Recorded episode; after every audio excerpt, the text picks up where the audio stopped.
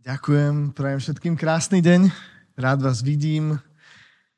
Vyzeráte sviežo. Ja som trošku menej svieži, lebo sme boli včera na svadbe. A to tak zaťaží človeka trošku. Ale to je radosť, takže som vďačný, Zlatka, za to svedectvo naozaj. A vďačný som za to, že to, tu nie je len nejaká teória, ale ľudia naozaj reálne reálne skúsenosti s, premienia, s premieniajúcou mocou Ježiša Krista. Takže ďakujem. OK, tak uh, začneme novú sériu a nazvali sme ju, že sprievodca na ceste viery. A budeme hovoriť o duchu svetom. Možno si povieš, že to, čo je akože za prívlastok, že aký sprievodca, však to je duch svetý. A možno si povieš, že duch, duch čo? Duch Svety, akože ešte, ešte o, o kom sme tu nehovorili. A môže to byť pre niekoho opakovaním, pre niekoho nové. E, chcem nás e, povzbudiť, majme také otvorené srdce, plné takého, také ochoty prijať možno niečo nové, alebo, alebo aj usmernenie, ak to treba. A, a viete, tento kalendárny rok sme začali tým, že som rozprával niekoľko kázní na takú tému, že cesta a hovorili sme o ceste životom a, a je to tak, e, život viery je vždy cesta.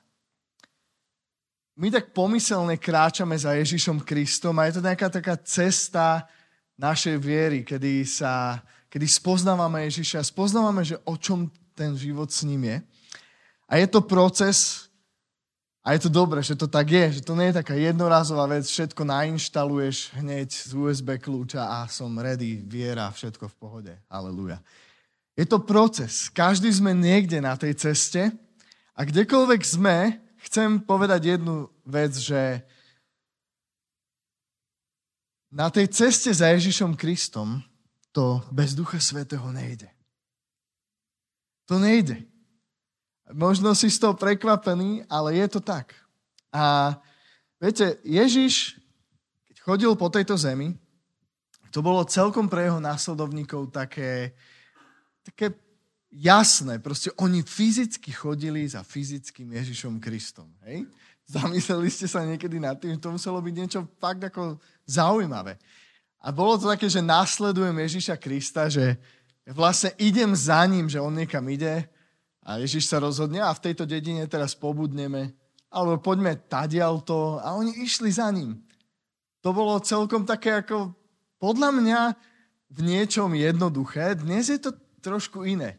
Ježiš tu fyzicky nie je. Hej? Ale Ježiš nemal plán len pre tých, ktorých, ktorých vtedy povolal osobne častokrát. Vieš čo, poď za mnou. On mal plán, on mal, on mal na mysli aj nás. Ježiš vedel, že prečo prišiel a vedel, že tu budú následovníci, ktorí ho budú následovať aj tisíce rokov potom, ako on odíde. Nebude fyzicky s nami, nie je fyzicky tu, nestretávame ho fyzicky ako prví učeníci, ale môžeme cítiť jeho blízkosť. Viete, pre učeníkov, keď Ježiša ukrižovali, ich cesta viery, ich cesta zrazu ako prestáva dávať zmysel. A môžeme to čítať, oni nevedia, čo majú robiť. Rozutekajú sa zo strachu pred svojim životom. Ježiš si mi zrazu fyzicky neumiera, aj keď ich na to upozorňoval, že čo sa musí stať, sú šokovaní, sú akoby strátení, ako keby, že a čo teraz? Niekto, za kým tri roky chodíme, zrazu mŕtvy. Zjavne majú problém. Ale keď Ježiš vstane z mŕtvych, zjavuje sa im, zrazu to začínajú všetko chápať. Zrazu tá ich cesta viery začína to trošku celé dávať väčší zmysel. Začínajú chápať, že Ježiš ako Mesiáš, záchranca, spasiteľ, neprišiel len z toho dôvodu, ktorý oni očakávali, že ich konečne vyvedie spod nadvlády Rímanov, ale to je o niečom viac. No a Ježiš ich potom všetkých zhromaždí, keď vstane z mŕtvych a dáva im nejaké posledné inštrukcie a tým chcem dnes začať. A to sú také inštrukcie na cestu a prečítame si to od záznamu z Lukáša, budem čítať z knihy Skutkov, prvej kapitoly. Knihu Skutkov napísal Lukáš, ten Lukáš, ktorý napísal aj to evanelium. Dobre, takže aby, aby to bolo jasné. A Lukáš tam píše evidentne nejakému Teofilovi. Dobre, a hovorí, že milý Teofil, v prvej knihe, to je to evanelium Lukáša, hej, takže v prvej knihe som napísal o všetkom, čo Ježiš robil a učil od začiatku až do dňa, keď bol vzatý do neba. Predtým dal prostredníctvom Ducha Svetého príkazy apoštolom, ktorých si vyvolil. Po svojom utrpení sa im 40 dní zjavoval a hovoril o Božom kráľovstve, aby tak mnohými spôsobmi dokázal, že žije. A raz, keď s nimi stoloval, prikázal im, z Jeruzalema neodchádzajte, ale očakávajte splnenie otcovho prísľubu, o ktorom ste odo mňa počuli. Ján krstil vodou, ale vy budete o niekoľko dní pokrstení Duchom Svetým. Takže tu vidíme ten dôraz, Ježiš ho dáva, dáva jasné inštrukcie svojim následovníkom a vidíme tu taký prvý dôraz na potrebu Ducha Svetého. Ježiš im hovorí, že ho, chlapi, ženy tam boli tiež, ne, že sa hneď rozutekáte do celého sveta a hurá na kone systém. Akože tak počkajte chvíľku v Jeruzaleme, hej, že e, neskúšajte to bez Ducha Svetého. Počkajte, kým zostupí na vás. No a teraz si poviete, že je super. Aká bola reakcia jeho učeníkov? Čítame ďalej, že oni keď sa potom zišli, spýtali sa ho, a pane, chceš zda už v tomto čase obnoviť kráľovstvo pre Izrael? Zase tá istá, tá istá otázka, tie isté očakávania, ako by v nich povstávajú znova a znova a znova im trvá tá ich cesta pochopenia toho, že prečo Ježiš prišiel a čo vlastne to celé znamená, to tiež je nejaký proces a vidíme to tak. A on im povedal, nie je vašou vecou poznať časy alebo chvíle, ktoré určil svojou mocou Otec. A znova sa vrácia k pointe a Ježiš hovorí, teraz však na vás zostupí Svetý Duch. Vy dostanete jeho moc a budete mi svetkami v Jeruzaleme, v celom Judsku i v Samárii, až po kraj zeme. A po týchto slovách sa pred ich očami, počujete, vzniesol hore, až im ho vzal oblak z dohľadu. No, tak akože, wow. Že, páne, konečne obnovíš teraz kráľovstvo pre Izrael. Nie je váša vec, sústredte sa na to, čo som vám povedal. Budete pokrsení Duchom Svetým. Zostupí na vás Duch Svetý. A Ježiš tu znova vracia ich k tej pointe, toto potrebujete, toto sa potrebuje stať a, a následne odchádza. Pred ich vlastnými očami odchádza k Otcovi nebeskému. Ježiš je preč, znova je preč, chápete? Nie, že najprv zomie, zomiera a oni sú plní beznádeje, vstane z mŕtvych, znova nádej. Uf. A teraz zase, akože Ježiš, už, už, už akože hráš s nami hry, alebo čo? Ježiš je preč po tom všetkom odídeš takto a zase sme sami. Predstavte si trošku tie šoky. Skúste sa vcítiť do ich, ich kože. Ale Ježiš im to pred svojou smrťou hovoril. On im jasne hovoril, že odíde k svojmu otcovi. A je možné, že si mysleli to, že to znamenalo to, že zomrel, hej, a teraz vstal z mŕtvych, že to už akože bolo, že odišiel a vstal z mŕtvych. Ale Ježiš naozaj to myslel vážne Ježiš naozaj ľudia odchádza. Presne tak, ako im to už dávnejšie hovoril. A oni však posluchnú Ježiša Krista. Dobre urobili, neodchádzajú z Jeruzalema, zostávajú tam, posluchli ho a zhruba o 10 dní prichádza moment, o ktorom Ježiš hovoril a my si ho prečítame zo skutkov 2. kapitoly, že keď nadišiel deň Turíc, alebo v našom kontexte Eh, je to deň letníc, to je, to je ako ekvivalent k tomu, ten názov. Všetci boli spolu na tom istom mieste. A tu sa odrazu strhol z neba húkot, ako keď sa ženie prudký vietor a naplnil celý dom, v ktorom sedeli. Ukázali sa im akoby ohnivé jazyky, rozdelené tak, že na každom z nich spočinul jeden. Všetkých naplnil duch svety a začali hovoriť inými jazykmi, ako im duch dával hovoriť. No, takže toto je ten moment, na ktorý mali čakať a stal sa. A z tohto môže vyplývať, z tohto textu môže vyplývať, chápeme, veľmi veľa otázok. čo oheň, čo to znamená, prečo hovorili inými jazykmi a všetko. Nejdeme teraz do, do detajlov toho všetkého, ale chcem sa na tú podstatu zamerať. Viete, pre nich, trošku kontextu, pre nich to muselo byť niečo veľmi silné tento moment, veľmi symbolické dokonca. Pretože boli Židia a veľmi dobre vedeli, s čím sa v ich židovskej histórii spája takéto znamenie, keď vidia oheň. Hej, zázračným spôsobom oheň z neba napriek celým židovským písmom, to, sú, to je tá stará zmluva, ktorú my máme v Biblii, to je tá nud, pre nás nudnejšia časť často a veľmi hrubá. Veľmi ľahko sa nadchneš ju čítať a veľmi ľahko sa v nej strátiš aj skončíš čítať. Takže to je tá, to sú tie ich písma. Tak viete čo, Božia prítomnosť sa zjavovala častokrát v ohni. Nie len, ale veľmi veľakrát. Oni poznali tie príbehy, ktoré im boli vštepované od malička. Poznali príbeh o tom, ako Mojžiš sa stretáva s Bohom a vidí, že horí tam krík, hej, nejaký ker proste a, a nezhára, ale vidí tam oheň a stretáva sa s Božou prítomnosťou, ktorá Boh k nemu hovorí z ohňa mnohé ďalšie veci, keď izraelský národ odchádza z Egypta, z otroctva, zo zaslúbenej zeme, tak vieme, že Boh ich vedie cez deň, ich vedie v takom oblakovom stĺpe a v noci v ohnivom stĺpe.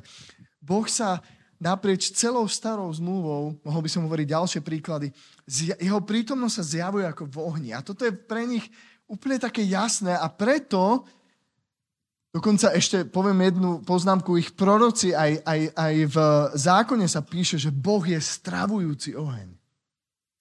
Niečo tak silné.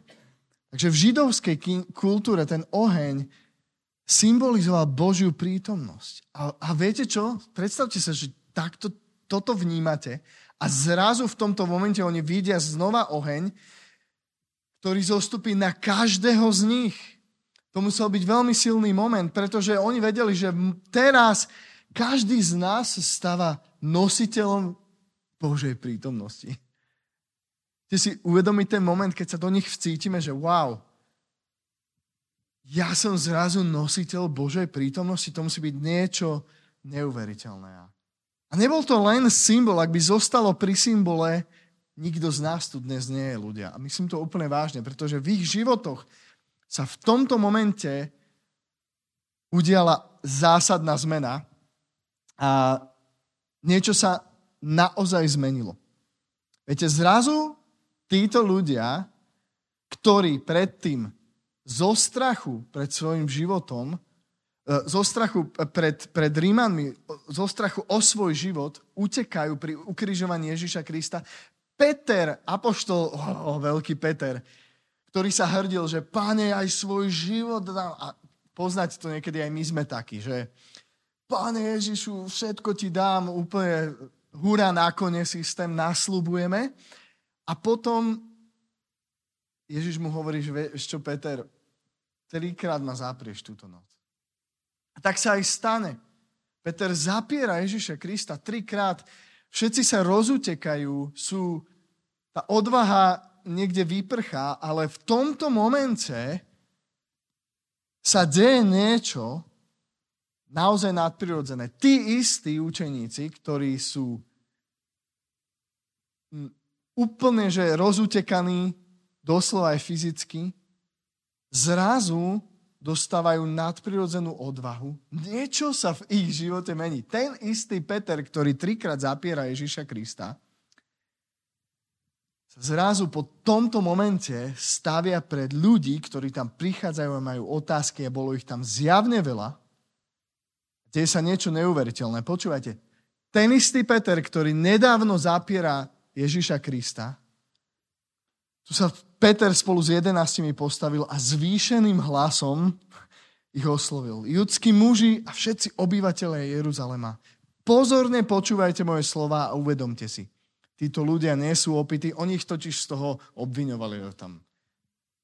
Čo sa to s vami deje, ste opití? Nie, on hovorí, nie, nie, oni nie sú opití, vedia iba tretia denná hodina. Ide však o to, čo povedal prorok Joel, v posledných dňoch, hovorí Boh, vylejem svojho ducha na každé telo, vaši synovia a vaše céry budú prorokovať, vaši mladíci budú mať videnia a vašim starcom sa budú snívať sny. A v tých dňoch vylejem svojho ducha aj na svojich služobníkov a svoje služobnice a budú prorokovať. A nie len to. Peter začína, Peter zrazu v odvahe sa postaví pre ľudí a, a, a toto je dôkaz, čo budem teraz čítať ďalej, že niečo sa zásadne zmenilo. Dobre počúvajte, čo Peter hovorí ďalej. Muži Izraela, počujte tieto slova. Ježiša Nazareckého Boh medzi vami potvrdil mocnými činmi, divmi a znameniami, ktoré uprostred vás, ako sami viete, vykonal Boh skrze Neho. A tohto muža, vydaného na základe určeného Božieho zámeru a predvídania, ste rukou zločincov pribili na kríž a zabili. Boh ho však vzkriesil a zbavil mu k smrti, lebo ho nemohla držať vo svojej moci.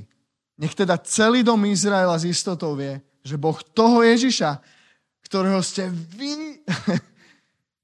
Vidíte v tom tú, tú zmenu, ktorého ste vy ukrižovali, urobil pánom a mesiášom a ja úplne vidím Petra a mne je jedno, zoberte mi život, nemôžem inak. Toto je tak radikálna transformácia, toto sa nestane, že zmotivujem ťa, Peter, vieš čo, poď, Peter, dáš to. Neboj sa, zradil si, Ježiš ti dáva šancu prefackám ťa, dobre, poď, dáš to, postav sa pred nich. Toto nie je akože motivácia z, zo strachopúta z ľudí, ktorí sa boja o svoj život, ktorí zapierajú Ježiša. Akože niečo zásadné sa v tomto momente stalo, ľudia. Niečo zásadné. Aby to nebolo málo, viete, aký to malo efekt? Chcete vedieť? Peter káže svoju prvú kázeň bez prípravy, nemal asi poznámky, jak ja. Si sa tam postavil, dal to všetko von. Evidentne sa niečo v ňom zlomilo. Efekt to malo takto, že keď to počuli, boli zasiahnutí v srdci. Iné príklady ho, hovoria, že bodlo ich to v srdci. A to je akože wow, to je ten moment. A oslovili Petra a ostatných apoštolov. Muži, bratia, čo máme robiť? Peter im povedal, kajajte sa, alebo inými slovami, čínte pokánie a každý z vás nech sa nechá pokrstiť v mene Ježiša Krista na odpustenie svojich hriechov a dostanete dar Svetého Ducha. A tí, čo prijali jeho slovo, boli pokrstení a v ten deň sa pridalo k ním asi 3000 duší. Oh, oh. akože počty. Ja si poviem, že wow. A to, toto, je, toto je moment, ktorý som chcel náschval týmto začať túto sériu, pretože to ukazuje na nejakú realitu, nejakej zmeny, zásadnej zmeny, ktorá sa udiala v životoch učeníkov. A napriek tomu, že Ježiš je už preč teraz, už nie, nie s nimi fyzicky, začína sa tá istá moc prejavovať aj v ich živote cez ich životy. Ježiš už tam nie je, ale prichádza Duch Svety, ktorého zaslúbil. Tá istá moc, to, že videli Ježiša kriesiť mŕtvych, videli Ježiša uzdravovať, že sa mu podriadovali zlí duchovia, počúvali ho na slovo, zrazu sa to deje cez nich. Toto je radikálna transformácia. Zrazu sú plní Božej moci, zrazu vedia, že na ceste viery, ceste životom nie sú sami. Niečo radikálne sa stáva. A som si istý, že začínajú skúmať, že toto ako je možné. Kto je Duch Svety? Ako, ako sa to stalo? Aký to dáva význam? Som o tom presvedčený, že si začali spomínať na momenty, kedy im o tom Ježiš hovoril. A jeden z najvýznamnejších momentov, kedy im hovoril o tom, že pošle Ducha Svetého sa udial počas poslednej večere, tú, ktorú sme si pripomínali aj počas, počas uh, Veľkej noci. Boli naposledy spolu, jedli, a rôzne veci im Ježiš hovorí a v Jánovi 16 máme zaznamenané niečo takéto, verše 5 a 7. Počas tej večere im Ježiš hovorí, teraz však odchádzam k tomu, ktorý ma poslal a nikto z vás sa ma nepýta, kam ideš? Ale pretože som vám to povedal, smútok vám naplnil srdce. Toto je dôležité. Ja vám však hovorím pravdu. Pre vás je lepšie, keď odídem. A som si istý, že toto im nedalo zmysel. A jak to môže byť lepšie? Úprimne, z ľudského hľadiska. Ale Ježiš to hovorí. Je pre vás lepšie, keď odídem. Ak totiž neodídem, tešiteľ k vám nepríde. Ak však odídem, pošlem ho k vám. A o niečo skôr, pri tej istej večeri, To hovorí ešte inými slovami, už v Jánovi 14 máme. Ak ma milujete, budete zachovávať moje príkazania. A ja budem prosiť Otca a On vám dá iného tešiteľa, aby bol s vami až na veky. Ducha pravdy, ktorého svet nemôže prijať, pretože ho nevidí ani nepozná. Vy ho poznáte, veď zostáva pri vás a bude vo vás. A toto je veľmi signifikantný moment, ktorý Ježiš, ktorým predpoveda to, čo, o čom sme čítali a teraz, že čo sa deje na deň letníc a toto je ten moment, oni zažívali dovtedy Ducha Svetého skrze Ježišov život, to bolo tak vyslovené, že pri vás. Hej, že tu je Ježiš, vidíme ho, on ide, my ideme za ním, vidíme tie mocné veci, čo sa dejú. Ale teraz, keď tam boli spolu na deň letníc, zostupuje Duch Svety, sa náplňa to druhé, čo Ježiš hovorí, že bude vo vás. Zrazu sa stávajú nositeľmi Božej prítomnosti. Zrazu prichádza niekto, o kom Ježiš hovorí ako o tešiteľovi. On hovorí, dám vám iného tešiteľa. A tuto, tuto je v originál gréčtine také veľmi pekné slovo použité. A to slovo je parakletos. A Ježiš tu hovorí o duchu svetom a je tam napísané to, použité to slovo parakletos. A tu je preložené ako tešiteľ. A viete, a to slovo, tie, tieto e, staroveké jazyky sú veľmi bohaté. A parakletos má, nesie ešte viac a dobrých, krásnych významov. Môže sa preložiť ako tešiteľ, ako sprievodca, hej, ako obhajca, ako pomocník, dokonca advokát či tréner. Toto, tak hlboké a tak široké je toto slovo parakletos, z ktorého my tu máme použité v preklade slovo tešiteľ. Chcem, aby ste to vedeli, že keď hovoríme o duchu svetom, duch svetý ako parakletos, tak áno, sprievodca, ale je to tešiteľ, je to rádca, obhajca, pomocník, advokát, tréner. Je to niekto, kto stojí pri tebe a pomáha ti na ceste tvojej viery. Kto je poslaný preto, aby bol v tebe aby ťa viedol. A neviem, že či, či radi chodíte autom na nejaké miesto, ktoré nepoznáte, že ja to vyskúšam naslepo. To si dnes nevieme ani predstaviť. Už ani tlačenú mapu nepoužívame, už si tam pricapíme proste naše mobilné, múdre telefóny a niečo nás vedie a dôverujeme, hej? A to je len obraz toho, čo chcem použiť ako na Ducha Svetého. To je niekto, to nie len, že ťa chce viesť, ale o to viac. Chce ťa zmocniť. Chce ti dať silu, ktorá sprevádzala samého Ježiša Krista. Takže kto je Duch Svetý a prečo ho potrebujeme? Tá židovská časť písma, stará zmluva o ňom až toľko nehovorí. Vidíme nejaký náznak hneď v Genesis 1, že Boh stvoril nebo a zem a zem bola úplne bezstvárna, pustá a Boží duch sa vznášal nad vodami. A ja som si raz čítal jehovistickú Bibliu a tam je namiesto Boží duch také zaujímavé slovo, že Božia hybná sila. A mňa to tak potešilo, tak som sa pousmiel nad tým, že ako, ako všelijakým spôsobom sa to dá akože vystihnúť, alebo neviem, či zamaskovať, alebo aký bol za tým zámer, ale v každom prípade už tam je tam je odkaz na Ducha Svetého. Ukázali sme si ale, že Duch Svetý je reálny. Potrebujeme si uvedomovať jeho blízkosť a túto realitu. A to je jedna z tých lekcií tejto úvodnej kázne. A ešte to trošku chcem tak na záver zaklincovať.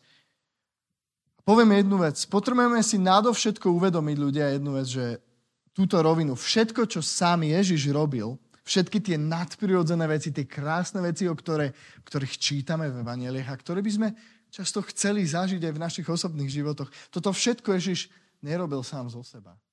A robil z moci Ducha Svetého. A chcem uzavrieť celú tú kázeň jedným dôležitým momentom, kedy tá realita a potreba Ducha Svetého aj v Ježišovom živote eh, sa tak ukazuje a začína dávať zmysel a, a tým momentom je Ježišov krst. A to je moment, keď Ježiš prichádza za Jánom Krstiteľom a chce sa nechať pokrstiť. A Ján ho odrádza, že však ty to nepotrebuješ. A to je fakt. To bol krst pokánia proste odvrátiť sa od svojich hriechov. A Ježiš bezhriešný. Na, na čo by sa potreboval krstiť? A Ježiš to vie, ale hovorí, je potrebné naplniť všetko. Tak Ján sa podvolí a Ježiš je a krstí Ježiša. Stalo sa to takto v Lukášovi 3. Počujte, keď sa všetok ľud dával krstiť a keď už bol pokrstený aj Ježiš, ktorý sa modlil, otvorilo sa nebo a duch svety zostúpil na neho v telesnej podobe ako holubica. A z neba zaznel hlas, ty si môj milovaný syn, v tebe mám zalúbenie. Iné evanelia hovorí, že ty si môj milovaný syn, ty, ty sa mi páčiš. Takto by sa to dalo preložiť. Veľmi osobné význanie znie. A viete, v tomto momente, prvýkrát, neviem, či si to uvedomujete, vidíme Boha vo všetkých troch osobách. A to je jedno z základných takých význaní viery všeobecne, že veríme, že Boh je jeden a zjavuje sa v troch osobách. A teraz si povieš, že čo? A ja ti poviem, že áno, a ja, aj, aj pre mňa to je, to, to je niečo, čo je až priam až mysterium a častokrát nepredstaviteľné. Isto aj pre učeníkov to tak bolo. Ale vidíme tu Ježiša, ktorý fyzicky sa krstí v Jordáne. A zrazu sa otvára nebo a vidíme, ako Duch Svety zostupuje na ňo vo forme holubice a do toho znie hlas Boha Otca a hovorí, že ty si môj milovaný syn, v tebe mám zalúbenie, v tebe sa mi zapáčilo. Vidíme tu Boha vo všetkých troch osobách. Boha Otca, Syna a Ducha Svetého. A je to možno nepochopiteľné. A aj prvú, prvú církev to bolo, ale je to realita. Ty si môj milovaný syn z neba a Duch Svetý zostupuje na Ježiša Krista. A hovorím to dnes preto, lebo k záveru chcem povedať, že toto je lekcia úvodnej kázne. Duch Svetý nie je nejaká energia či hybná sila. Hoci je evidentné, že má veľkú moc. Duch Svetý nie je len nejaké hovorenie v jazykoch či iné dary, nadprirodzené veci, aj keď áno, aj to k tomu patrí, Duch Svetý dokonca nie je ani to. Duch Svetý je osoba. Toto chcem, aby v nás zarezonovalo, aby sme tak pristupovali k Duchu Svetému ako k osobe, ako k Bohu. Je to veľmi kľúčové. Je sprievodca a chce byť sprievodca na našej ceste viery. Tak ako zažívali učeníci, verím tomu celým srdcom, že Duch Svetý je tu aj dnes pre teba a pre mňa. A budeme pokračovať ďalšie týždne hovoriť o ďalších veciach, o tom, akú zohráva rolu Duch Svety v našich životoch, v čom všetkom je, prečo ho potrebujeme. A dnes prosím, nech toto v nás zarezonuje. Duch Svetý je reálny, je osoba a chce ťa sprevádzať životom tvojej viery. Uvedom si jeho realitu. Keď sa budeš modliť, uvedom si, že o ňom Pavol Apoštol hovorí, že ani niekedy nevieme, ako sa modliť. Ale Duch Svetý sa prihovára za nás. On je v našom živote prítomný o mnoho viac, ako si to niekedy reálne uvedomujeme. A bez Neho skutočne nemôžeme nič činiť. A ja vám žehnám každému, aby sme si Jeho realitu začali od týchto momentov viac uvedomovať. Nech sa tak deje a teším sa na ďalšie týždne a veľmi vám žehnám. A ďakujem.